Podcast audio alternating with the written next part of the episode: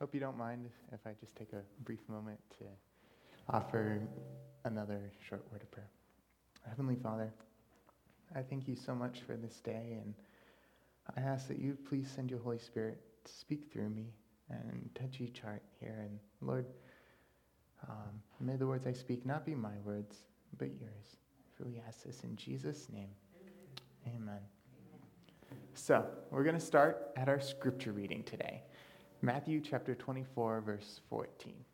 Hopefully, it's one you've committed to memory and you know inside and out.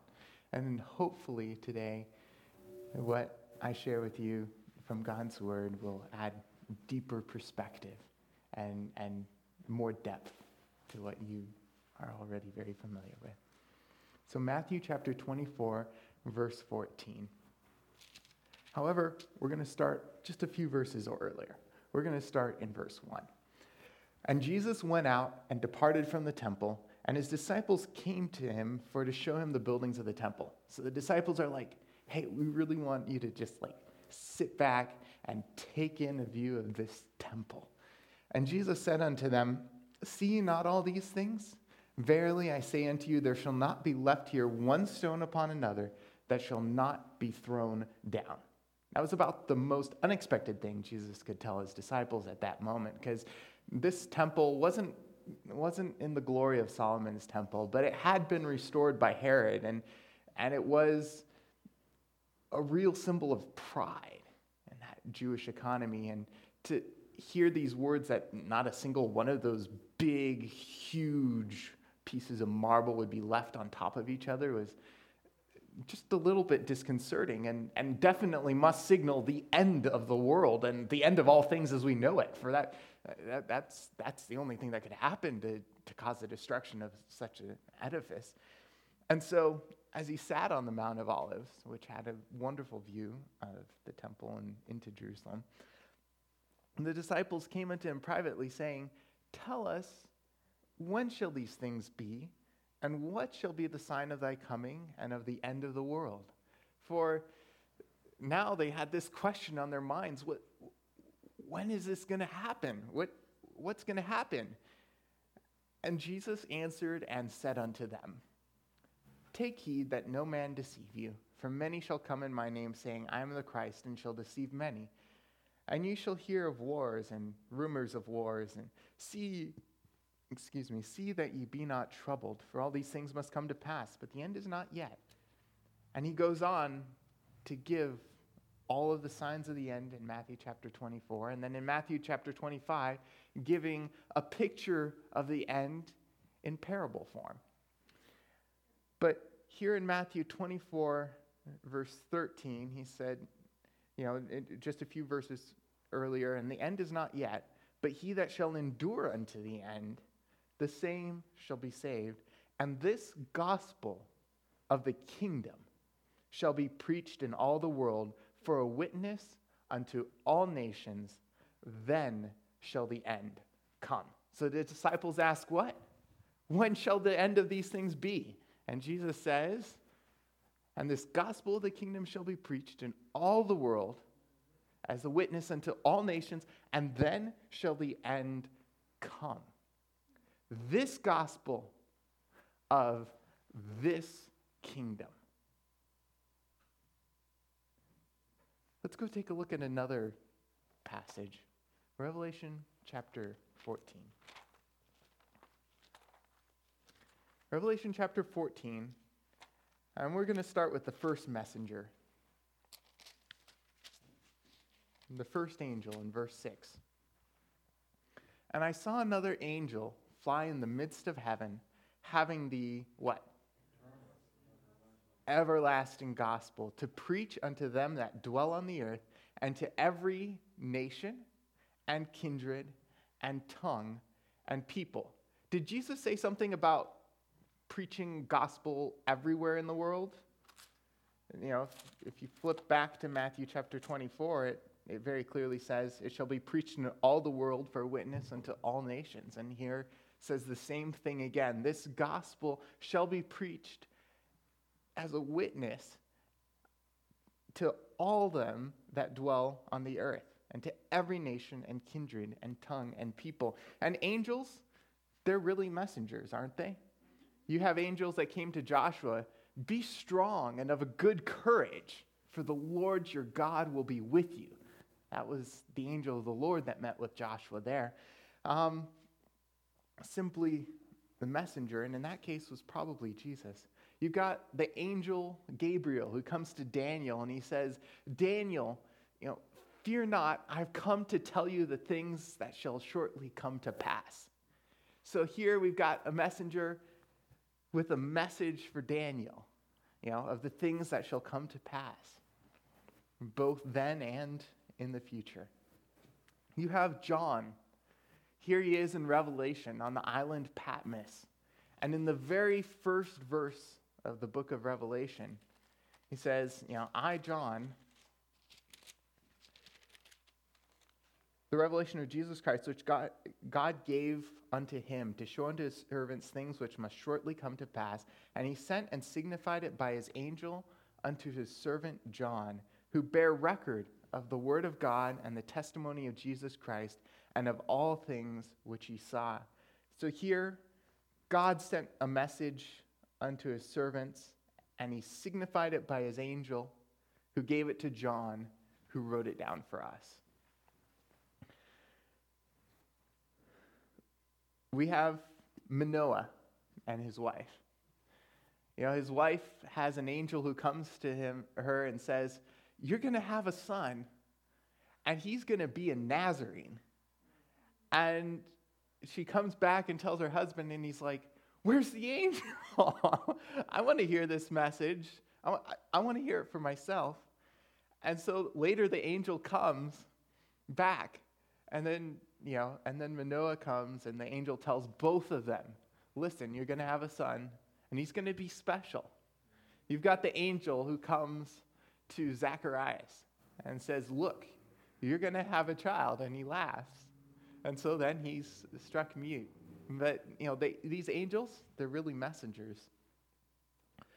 They, sometimes they don't share messages of hope. Sometimes, you know, you've got the angel who came in and uh, was it 168,000 Assyrians were dead in the morning? Sometimes, you know, angels can be messengers of death, and sometimes they're messengers of life. Um, you've got Michael the archangel, which is a reference to Jesus, and he comes and disputes over the body of Moses and brings life back. Or you've got him in Daniel chapter 12. You have Michael the archangel, and he speaks, and the dead come forth from the graves. Jesus is the resurrection and the life. That's how we know this is for sure Michael. Every time Michael shows up, there is a resurrection. So we know it has to be Jesus. So we have these angel, and he has a message, and it's a super important message. It is the everlasting gospel. It's enduring from eternity unto eternity. It's good news. And he says, in this good news, in this everlasting gospel that goes to the earth, fear God and give glory to him, for the hour of his judgment is come. And worship him that made heaven and earth and the sea and the fountains of waters. And there followed another angel saying, Babylon is fallen, is fallen. We're going to focus here on this message of the everlasting gospel. It begins with fear God and give glory to Him. You know, we find another reference uh, to fearing God in Joshua 4. If you turn to Joshua chapter 4, and this is a Bible study this morning, so expect to turn some pages. Joshua chapter 4, verse 24. If you're there, say amen. If you're not, say have mercy. okay. Joshua 4, verse 24.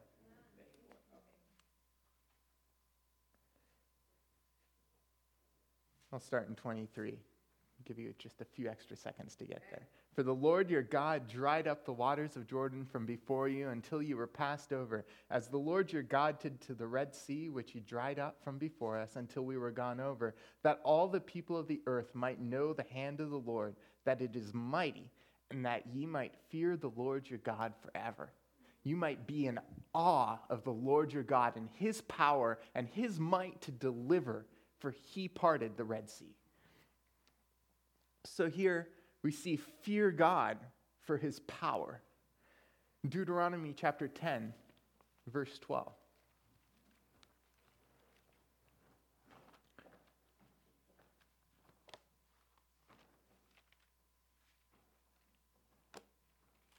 Deuteronomy chapter 10, verse 12 reads, And now, Israel, what doth the Lord thy God require of thee, but to fear the Lord thy God, to walk in all his ways, and to love him, and to serve the Lord thy God with all thy heart and with all thy soul.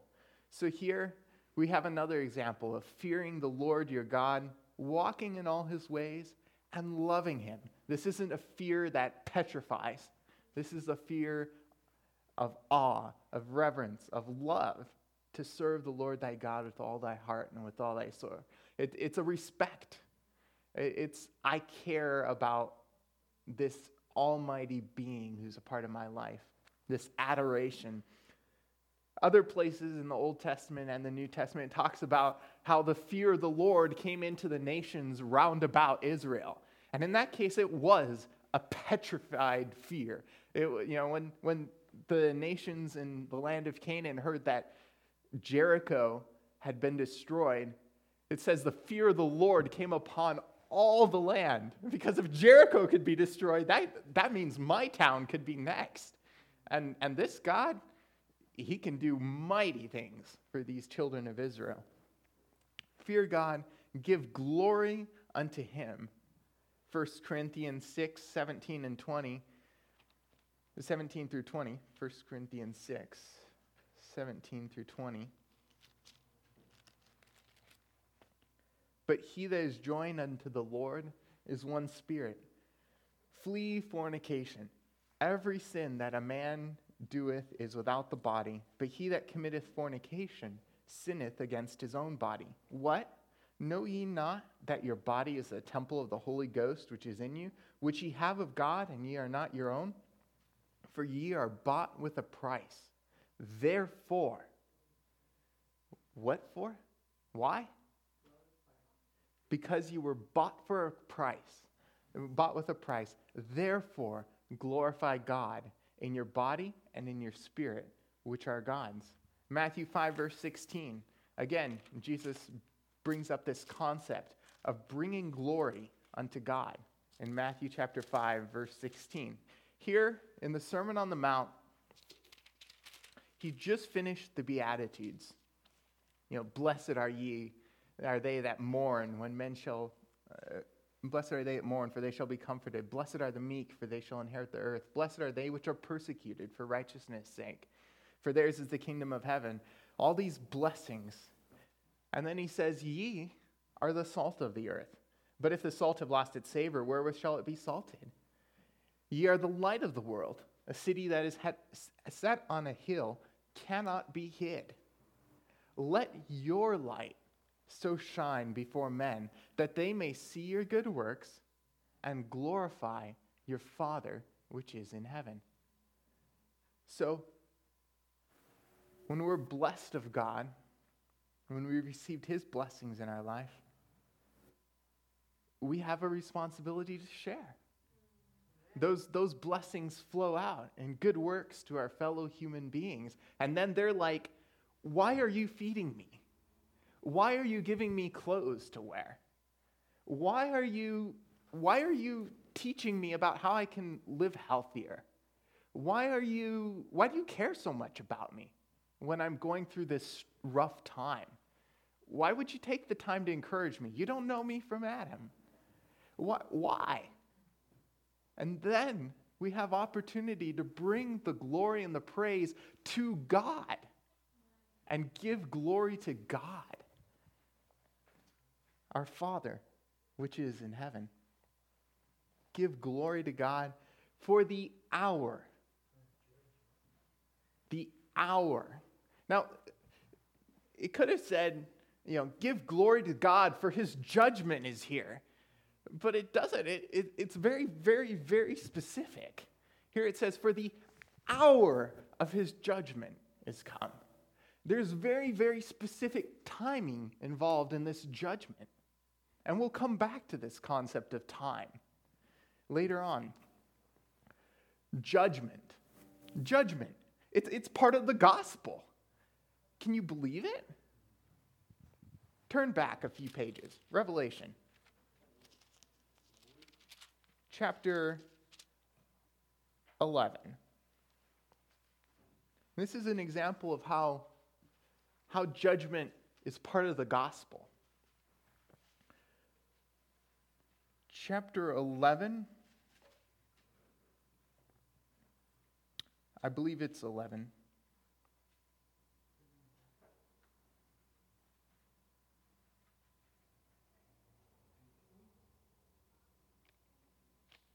Nope, it's not.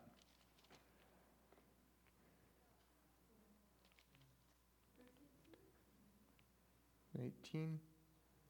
Souls under the altar. If you, it's, it's, it's here close by. Here we go. 6. Chapter 6. And verse 9. And when he had opened the fifth seal, I saw under the altar the souls of them that were slain for the word of God and for the testimony which they held. And they cried with a loud voice, saying, How long, O Lord, holy and true, dost thou not judge and avenge our blood on them that dwell on the earth? So, this is an example of judgment being part of this good news. It, it, you know, how long is God going to let sin reign and evil people flourish and prosper? How long until justice comes? David asked this very same question of God. He said, You know, God, I, I don't understand. How come all the good things are happening to the evil people in the world and I'm being oppressed? How come I'm in the suffering trials and how come, how come things aren't working out for me? He's like, You know, and, and he reflects in his psalm and he's like, I was so perplexed over the fate of the wicked and the righteous until I went into the sanctuary. I believe that's Psalm 97:13 or 78:13. I can't remember, but I think it's Psalm 97:13. You can check me on that. Um, David wondered, like, you know, how long is this sin problem going to continue? How long is how long are the righteous going to suffer and the wicked going to prosper? But the good news is there is an allotted time at which judgment comes, and all of that is over. All of that is done. The record gets to be set straight. All of the injustices, all of the oppression, all of the slavery, all of the hatred, all of the violence, the record, it gets set straight. It's good news. Worship. Worship Him that made heaven and earth and the sea and the fountains of water. Worship the Creator the God of the universe. We're actually going to talk a little bit about worshiping this Creator God in John chapter 1.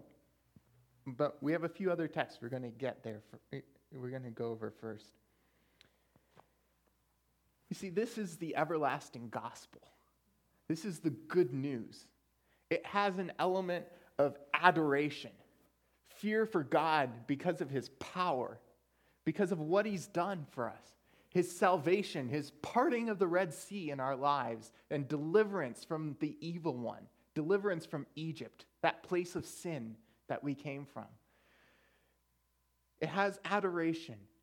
And then, as a result of that adoration, we give God glory when we reflect his goodness to others, when, we, when our good works shine forth, when we care for the poor, when we you know, give the homeless man our lunch. You know, when we reach out to other people, it brings God glory because it shows who Jesus is to a world that doesn't know, that, doesn't, that hasn't experienced his love, and we may be the only chance they get to, to, to feel it.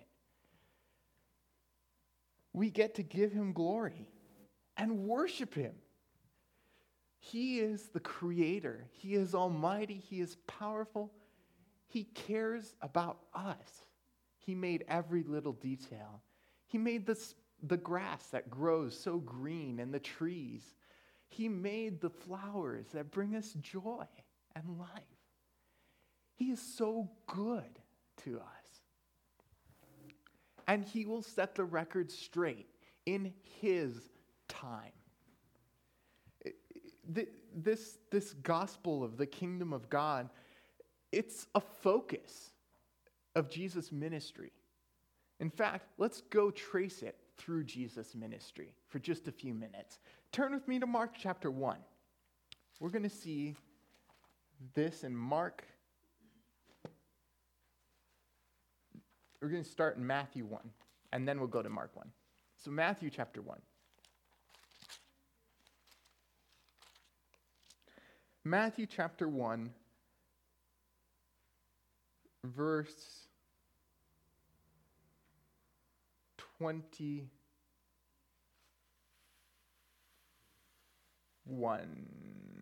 20. So Mary becomes pregnant, Joseph is worried. But while he thought on these things, behold, the angel of the Lord appeared unto him in a dream, saying, Joseph, the son of David, fear not to take unto thee Mary thy wife, for that which is conceived in her is of the Holy Ghost. And she shall bring forth a son and thou shalt call his name Jesus, for he shall save his people from their sins. This was a message of good news that the angel brought to Joseph.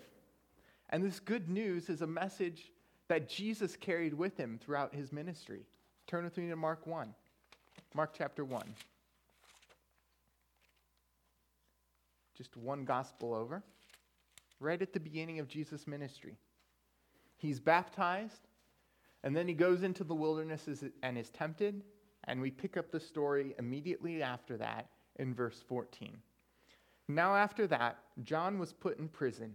Jesus came into Galilee, preaching the gospel of the kingdom of God, and saying, oh, no, wait, what was Jesus preaching? gospel of the kingdom of God. He was preaching in his day what we need to be preaching in ours the gospel of the kingdom of God. And saying, so what was Jesus saying? Time is fulfilled, and the kingdom of God is at hand. Repent ye and believe the gospel. The time is fulfilled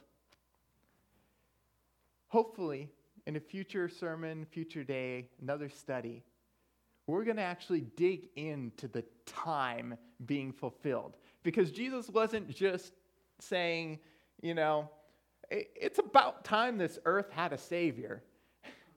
That's not what he's saying. He's saying, this is the time when the Savior was foretold to come. He's like, the time is at hand. It's now, not sometime, not a time of salvation, but the time is at hand. The time that he refers to later on of, of the 69th week, you know, the 70th week of, of Daniel chapter 9. This is the time that has come, the time of which the prophets spoke and wished to behold. You know, they, they looked longingly after it. This is the time that has come. And the kingdom of God is at hand. And you'll find throughout Mark, over and over and over again, you'll, you'll find the parables where Jesus speaks of the kingdom of God is like unto leaven. The kingdom of God is like unto a coin. The kingdom of God is like unto a treasure the kingdom of God is like unto a pearl of great price, that when a man found, he sold all and purchased. You know, the kingdom of God is worth everything to us. The kingdom of God is at hand. Repent ye and believe the gospel.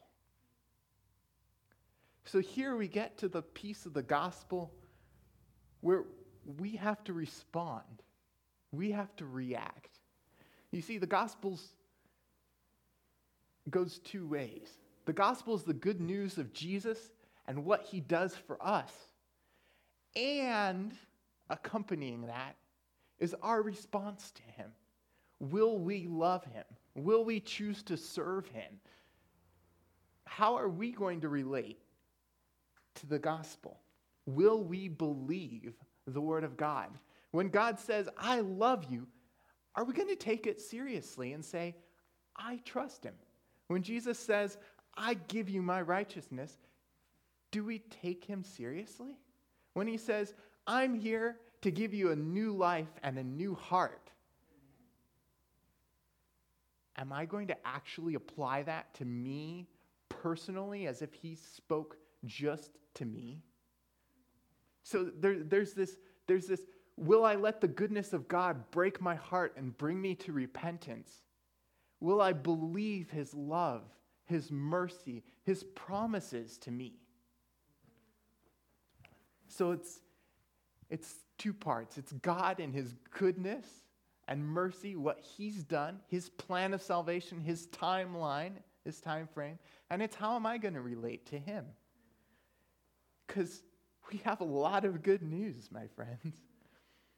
In fact, the angels talked about this good news when Jesus came in Luke chapter 2. They said, We bring you tidings of great, good tidings of great joy, for unto you is born.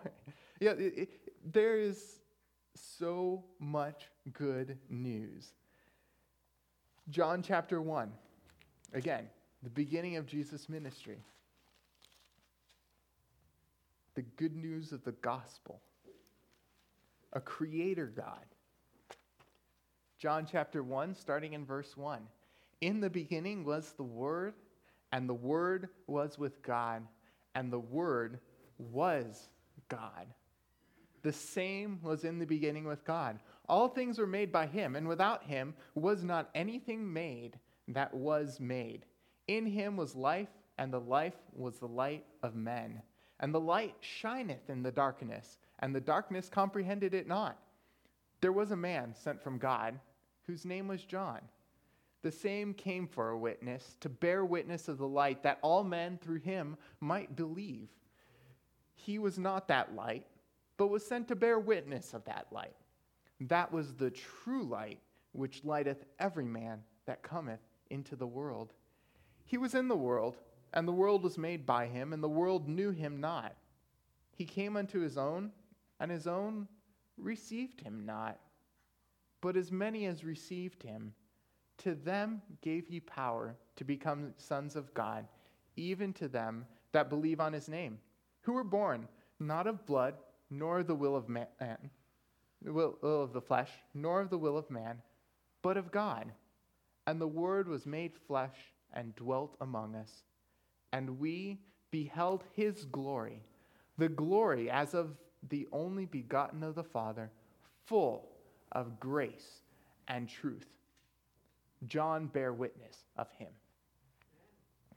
Here in John chapter 1, we find the Creator, in the beginning was the Word. All things were made by him, and without him was not anything made that was made. We find a proclamation of this Creator and his coming. The proclamation given by John, and then that, that light which lighteth every man that cometh into the world, that, that's a reference to how Christ gives every individual some knowledge of truth some impartation of grace and faith. Lighteth every man that cometh into the world, and then that was the true light. He was in the world. The world was made by him. Again, he was the creator. And the world didn't know him. These are some of the saddest words in Scripture. Because here we have the creator who has come as the Redeemer, and yet his creation doesn't know him.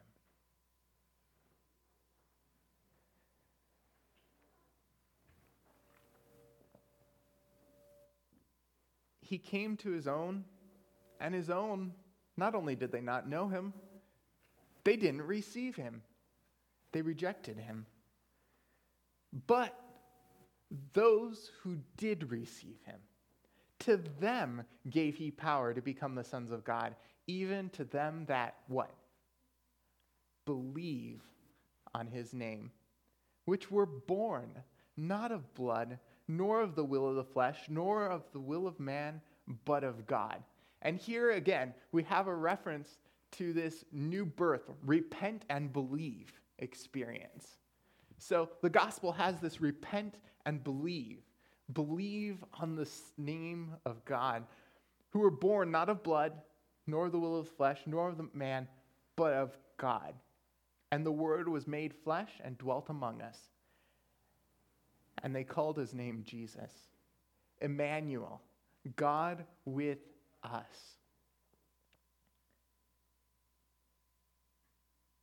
This is incredible news.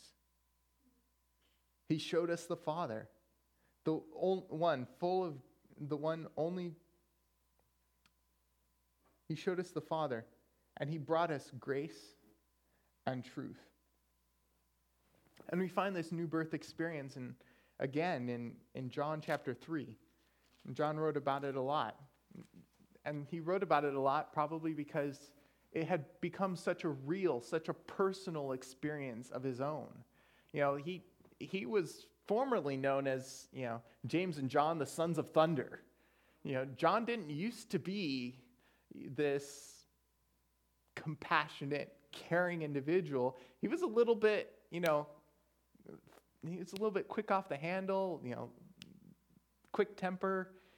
He wasn't much of a reflection of Christ, but he experienced a new birth. And you see it throughout all of his writings, for he writes about it frequently. On John chapter 3, we have Nicodemus, and this is the only place where we find the story of Nicodemus coming to Jesus at night. You know, John wrote about it, um, probably because he was likely one of the few disciples accompanying Jesus at that time. You know, Peter, James, and John tended to accompany Jesus to wherever he went to pray at night. And he, pro- he was probably one of the few people there when Nicodemus came seeking for Jesus. Um,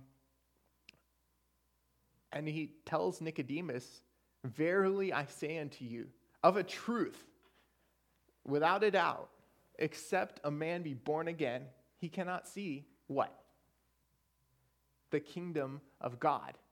This is the focus of Jesus' ministry. He wants people to understand this gospel of the kingdom of God.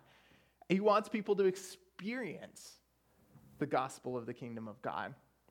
Again, he says, Verily I say unto thee, except a man be born of water and of the Spirit, he cannot enter into the kingdom of God. Here we have reference back to what we just read in John chapter 1. That which is born of the flesh is flesh, and that which is born of the Spirit is spirit. Marvel not that I said unto thee, Ye must be born again. The wind blows where it wants, and you hear the sound of it, but you can't tell where it comes from and where it goes. So is everyone that is born of the Spirit. You can't always trace, you know, a, a moment of conversion because sometimes it's a process. Nicodemus answered and said, How can these things be? And Jesus is like, how can you be a teacher in Israel and not understand these things? We speak what we do know, and we testify to what we have seen, and ye receive not our witness. If I told you earthly things and ye believe not, how shall ye believe if I tell you heavenly things? As Moses lifted up the serpent in the wilderness, serpent in the wilderness, even so must the Son of Man be lifted up that whosoever believeth in him should not perish, but have eternal life.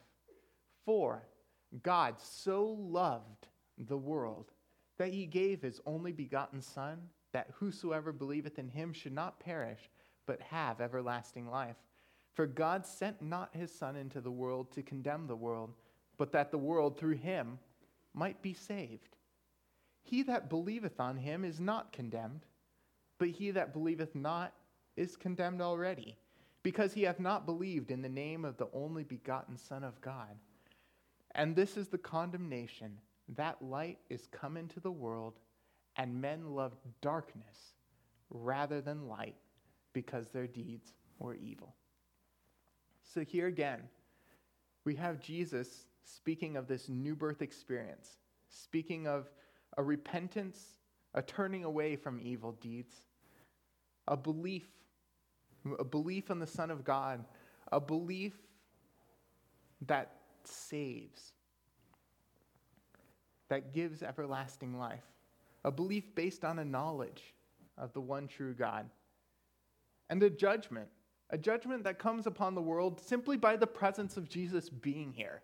Because Jesus essentially says, you know, he which believes not is condemned already because this is the condemnation. That light is come into the world and men love darkness rather than light. So Jesus essentially says, you know what? This gospel, by its very nature, carries with it a judgment aspect. Because when this gospel, the goodness of God, is presented to people, they have a choice. They can choose to serve or they can choose not.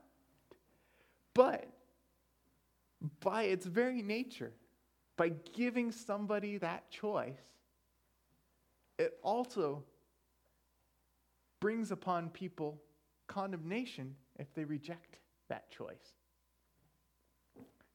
Yet they need to be given that choice. For he that believeth on him is not condemned, but he that believeth not is condemned already. You know, that, that's, our, that's our default state.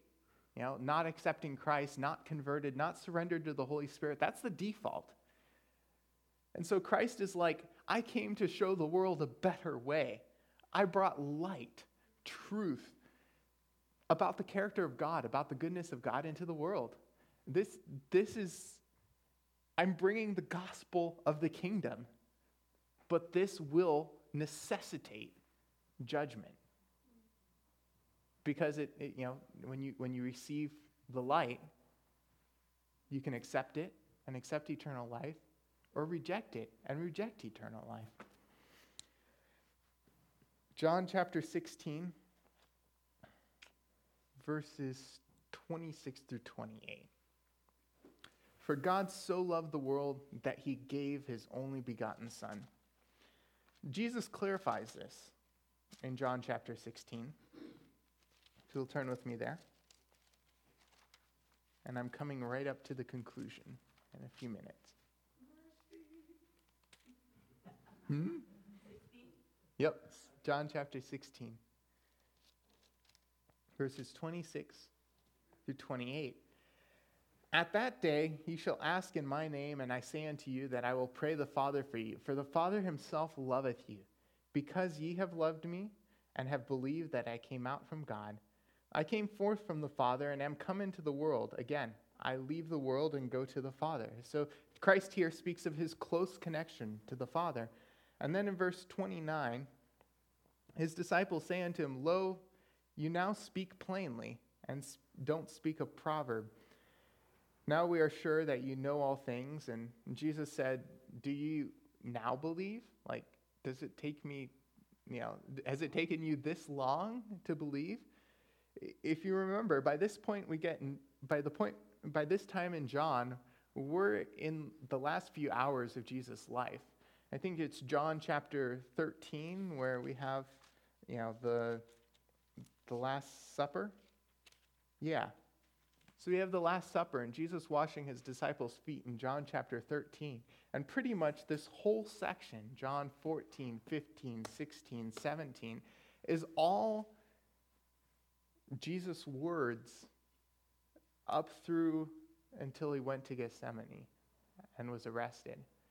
These are Jesus' last words to his disciples. And he's like, Are you just now believing? He's like, I've been with you for three and a half years, and you're just now believing?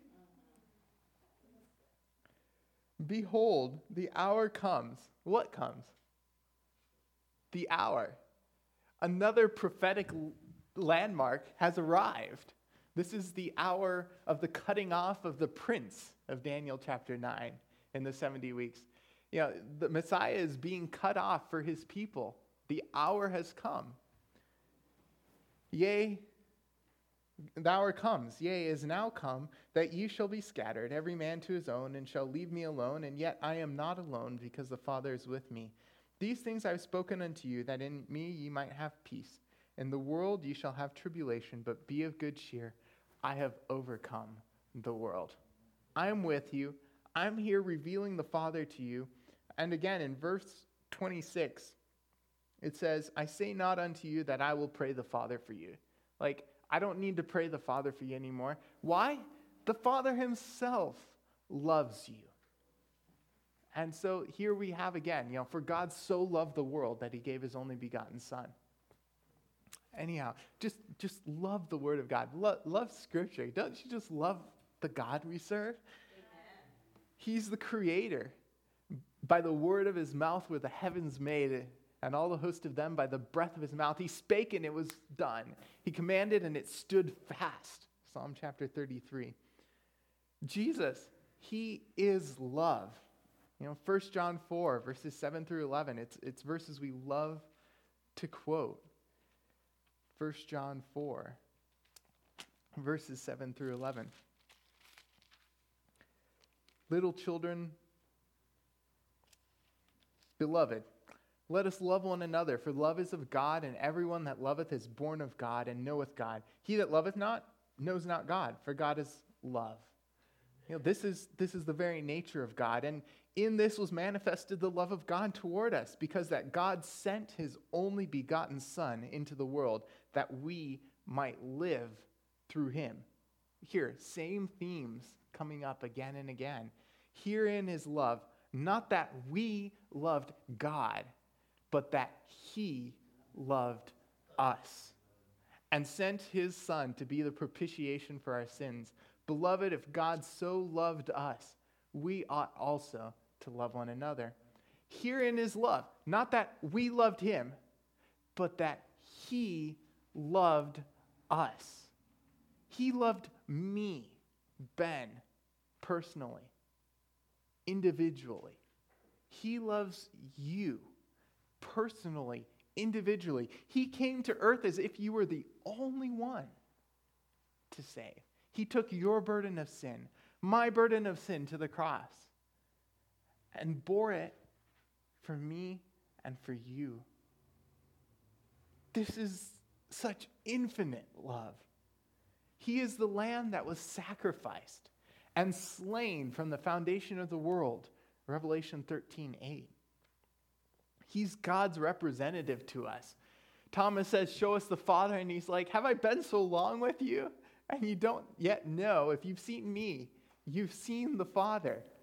Here he was representing the Father's love to us. If he was love, the Father was love.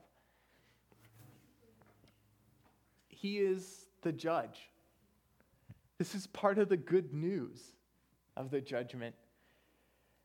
In John 5, verse 22, it says, and, and Jesus says, you know, don't you know that the Father does not judge?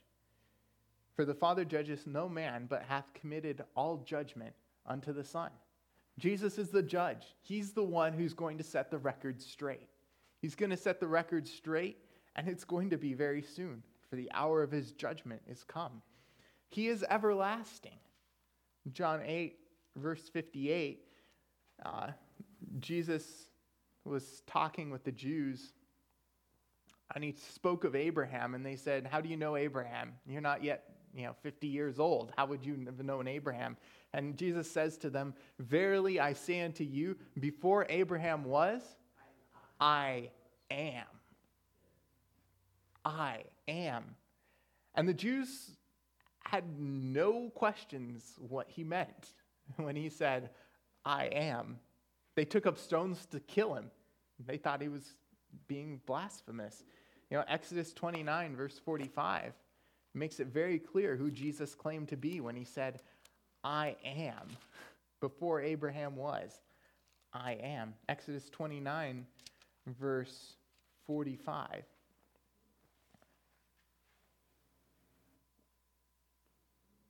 Whoop. Yeah, starting in verse 45. And I will dwell among the children of Israel and will be their God, and they shall know that I am the Lord their God that brought them forth out of the land of Egypt, that I may dwell among them. I am the Lord their God. And earlier in Exodus, it says, you know, when Moses says, What shall I tell the people when I go? And God says, When you go, tell them that I am hath sent you. You know, I am that I am, is what it says in another place, I believe also in Exodus. He is everlasting. Before Abraham was, he is. he is the one who showed us what the new birth means. Jesus adopts us as his children. I love Romans 8, verses 12 through 17, where it says, you know, the Spirit the Spirit that God hath given us, uh, I, I'm slaughtering it. I need to get started. Romans 8, verse 12. Therefore, brethren, we are debtors not to the flesh to live after the flesh. For as many of you as are led by the Spirit of God, you are the sons of God. For ye have not received the spirit of bondage again to fear, but ye have received the spirit of adoption, whereby we cry, Abba, Father. The Spirit itself beareth witness with our spirit that we are the children of God and if children, then heirs of God and joint heirs with Christ. If so be that we suffer with him, that we may also be glorified together. So here, Christ adopts us. Behold, what manner of love the Father hath given unto us, that he hath called us the sons of God. He declares to us his timeline. I love prophecy. And so, one of my favorite verses relating to prophecy is Isaiah chapter 49, 46, sorry, 46, verses 9 and 10. Remember the former things of old, for I am God, and there is none else. I am God, and there is none like me, declaring the end from the beginning and from ancient times the things that are not yet done, saying, My counsel shall stand, and I will do all my pleasure.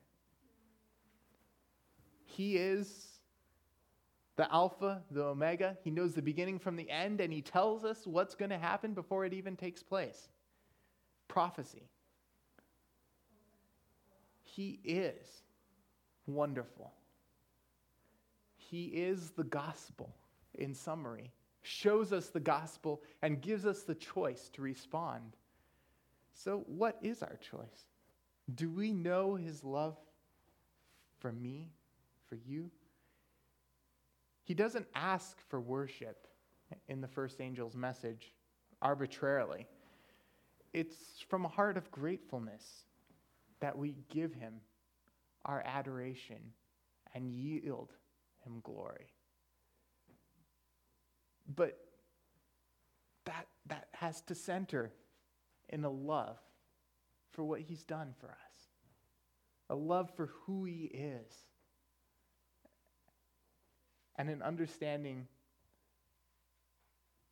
that he loves us not because we first loved him, but because he first loved us.